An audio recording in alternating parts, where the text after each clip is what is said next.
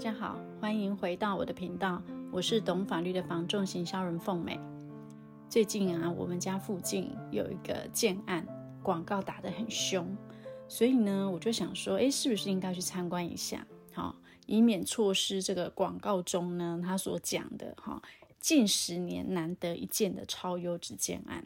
好，所以呢，上个礼拜天我就跟我朋友跑去看了一下，果然那个附近的环境真的很棒，而且呢，它未来啊，在这个社区里面，它还有规划健身房、好游泳池、三温暖，然后还有那个视听接待中心，好就是欢唱卡拉 OK，有没有可以招待朋友的那种？好，而且它的大厅规划也是那个挑高，好超级气派的，哈，很像那种休闲会馆。哦，所以它是主打说，哎，不用出门，你就可以享受这个舒适休闲的这种全龄住宅。好，看了真的很让人心动。但是呢，这些很丰富的公设背后，其实有个问题，好，就是所谓公设的坪数。好，因为公设呢是每个区分所有权人他都要分摊的哦，所以大家知道吗？我看的那一间舒适豪宅哦。它的总坪数大约是五十八坪，好，但是室内呢，呃，大概只有三十八坪左右，也就是说，它有二十坪是奉献给了公设啊。那换下来，公设比大概差不多三十四趴左右。那大家或许一听会觉得很高哈，但是我必须要说，现在很多新建案或是大楼型的产品，它公设比就是这么高哦。所以今天呢，就来跟大家聊一下买房子怎么看公设比。然后呢，我们常说的公社到底包含了哪一些？好，您应该听过大公跟小公，那个又是什么呢？好，那我们继续听下去喽。好，那我们首先先来认识一下什么是公社哦。那公社当然顾名思义就是公共设施嘛。那通常指的呢，就是说这个社区或是大楼里面，它提供给全体住户一起来享受、好使用的这个设施，好还有空间。啊，那这些设施跟空间呢，有哪一些呢？好，比如说空间的话呢，可能就像大楼的那个社区的大厅啊、公共走道啊、楼梯间等等。好，这些空间。那设施有哪一些呢？比较常见当然就是哦，管理室啊，好，或者是社区的公共厕所，好，或者是像会议室、交谊厅。好，或者是健身房、游泳池这些，好，那有一些大型社区，它可能还有花园等等，哈，那这些它都算是公设。好，那因为这些公设呢，哦，公共设施或是空间呢，它是供大众使用的，哈，所以呢，通常它也会被称作为共用部分，好，就是共同使用部分，好，这样的字眼大家是不是就有点熟悉呢？好，那一样都是公社。那刚有说过，为什么会分大公跟小公？好，大跟小是怎么区别呢？好，它是用坪数来看，还是用使用的频率来衡量呢？越大叫大公，越小叫小公，还是使用越频繁的叫大公，使不常使用的叫小公呢？好，其实不是，很抱歉，不是这样分的。大公跟小公的区分，其实它的简单区别就是说。依使用对象不同来区分的，好，那像呃大公刚刚有说的哈，就是像呃大厅啊、室外花园啊、健身房、游泳池、会议室这些，它提供给所有的住户来使用，好，它的使用对象是所有住户，那它也是由所有住户去呃共同持有，好，坪数也是由所有住户来共同分摊，那这样子就叫做大公。那小公呢？小公就是特定对象他才会使用到的，也就是不是所有的住户他都会用到。好，那他只给某些特定住户使用，然后由这些特定住户去共同持有、共同分摊平数。好，哪些算是小公呢？比如说各个楼层的通道，好，或是楼梯间、电梯间等等。好，因为这个只有这个楼层的他会使用到嘛，不像我刚刚说的大厅或什么花园、健身房这种，可能是每个人都会用到的。好，那只有特定的对象会用到的这个设施，好，它就是属于小公了。好，那这样简单的去区分大公、小公，大家应该有基础的概念了哈。好，那回到大公哦，因为大公刚有说嘛，它就是所有的住户共同持有、共同去分担，那当然就也会被讨论到说，诶，那这样子这个公社是不是有必要要那么多？好，然后这个公社有必要存在吗？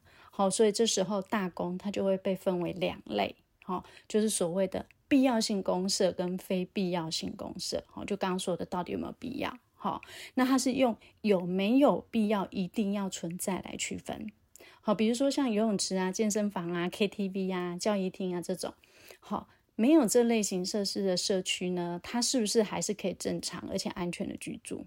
好，像我家就没有游泳池，也没有健身房，好，这些它就叫做非必要公设。好，那必要的大公设是什么呢？就是说它一定要存在的。好，它没有的话呢，可能就会危害安全或是违反法令。好，比如说防空避难室，好，地下室那个防空避难室，好，比如说配电室啊、机电室这种蓄水池，好，还有跟安全相关的一些排烟室、安全梯，好，消防设备，好，甚至是呃大厅管理室，好，楼梯通道，还有车道，它都是必要设施哦，好，就是要必要的公设。好，那大公就有分必要性跟非必要性，那小公也这样分吗？啊、哦，小公其实就没有了，因为小公它是针对特定对象去设置的嘛。刚刚有说嘛，它可能在特定楼层的楼梯间啊、电梯间，哈，或是特定楼层的走廊走到，这个它对这个楼层的人来讲，它是不是一定会用到？哦，所以小公它就叫做一定都是必要性公设。好，所以我再帮大家汇整一下哈。公设有分大公跟小公，那大公设呢又有分为必要性跟非必要性公设，那小公就通通都是必要性公设了。好，那我想到目前为止大家听起来应该都很清楚了吧？好，那接下来就继续往下来了解公设比喽。我们常在买房或看房子的时候，会听到房仲好，或者是预售屋代销业务会跟我们说，诶，这个房子的公设比很低。好。那什么是公设比呢？哎，简单的公式告诉您哈，公设比呢就是公设的面积除以建物总坪数的面积，再来乘以一百趴，好，所得到的百分比就是公设比了。好，那所以它有两个必要数字，好，第一个就是公设有多少坪，第二呢就是建物总坪数是多少坪。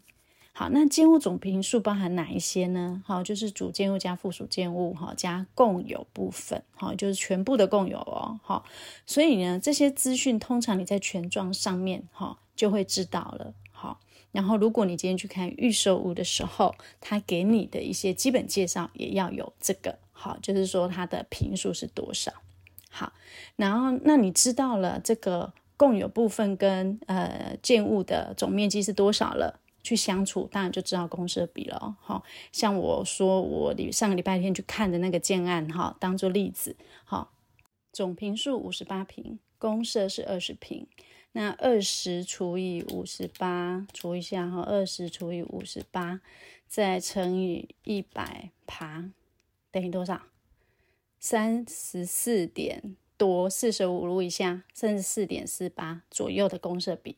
好，这就是公设比了。这样大家会算了吗？好，不过提醒大家一点，也是常会被搞混的哈。就是说，一般公设里面我们所讲的花园啊、庭园啊或游泳池这些，它是属于法定空地哦，不会算在公设的面积里面哦。好，所以在计算公设比的时候，哈，它是不会被列进去的。好，所以这个要留意一下。那为什么买房会在意公设比呢？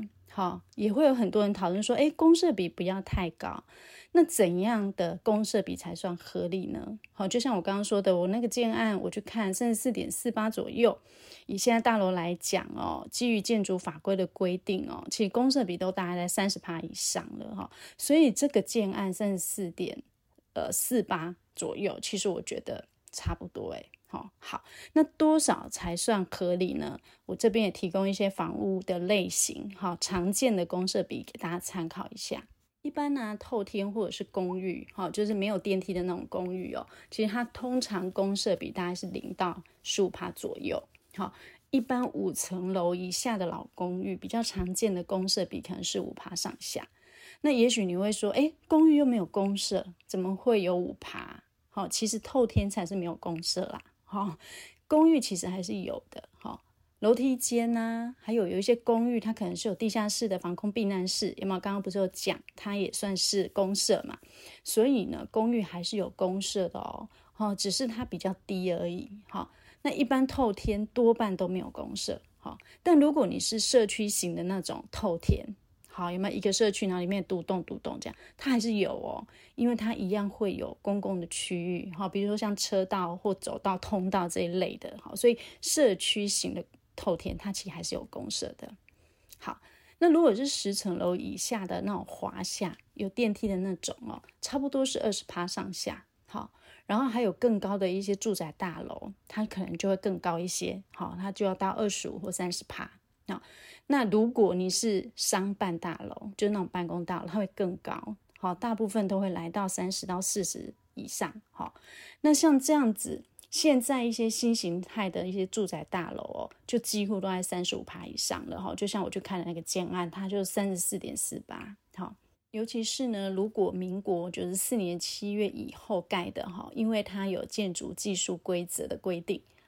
八层楼以上的建筑物呢，它必须要多设置一座逃生梯。好、那十二楼以上，它必须要有呃救灾中心跟防火措施。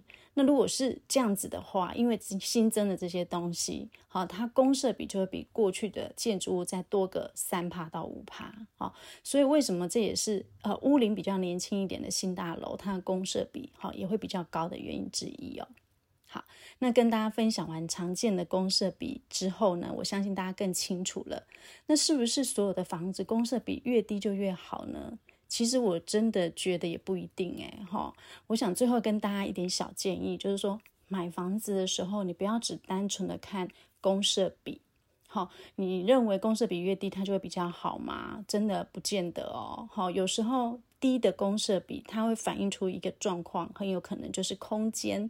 哈，就是公共的空间，像梯间、楼梯间，它就会比较小，或是电梯很小之类的哈。但它不见得你公设比小，公设比低，你的室内面积就比较大哈。它并不是相对的，所以还是要实际去查看现场，哈，看一下现场，你才会比较清楚。那其实公社的一个评估，还是要考量到整体的一个维护，好，跟你会不会去使用它。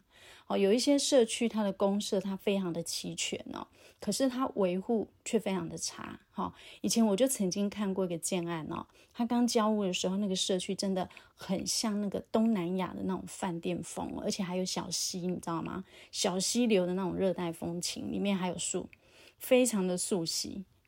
结果呢，隔不到大概不到两年，好，有一次很巧，我又去了那个社区，结果你知道吗？那个小溪流它就干掉了。又没有水了，而且它里面有非常多的落叶跟杂草，它没有扫，好，就环境就变得很脏乱，哈，所以呢，它有那么大的一个公共空间，根本就是很浪费，而且它后续维护的不好，反而把这个社区扣分了，好，所以呢，公社主要还是要看整体的维护，然后这些公共设施到底适不适合你，好，像我这种不爱运动的，有没有？有健身房的公设真的就是吸引不了我，还有啊，因为我也是个旱鸭子，所以我根本就不需要游泳池。好，而且你想想看啊，万一这个住户的管理费他都收不起，好，搞不好他还没有办法好好维护它。所以有时候我们所看到的这些很大的一个公设，好，也不见得就是一个好事了。好，好了，那。有关公社的一个介绍呢，今天就跟大家简单分享到这边哦。其实网络上有很多资讯可以参考哈，不过我还是建议大家，就是一定要多看多问哈。以我过往在处理一些不动产纠纷的一个经验当中哈，呃，我发生在我发现说会发生在这个公社的一个纠纷，坦白说也不少哈，尤其是在车位的一个使用权上哈。这个部分日后有机会再跟大家分享了哦，好不好？好，那如果您还有其他不动产的法律知识想要了解，也都欢迎留言给我。好，业界唯一具有法务背景、专注不动产行销的顾问，我是凤美，我们下次再聊喽，拜拜。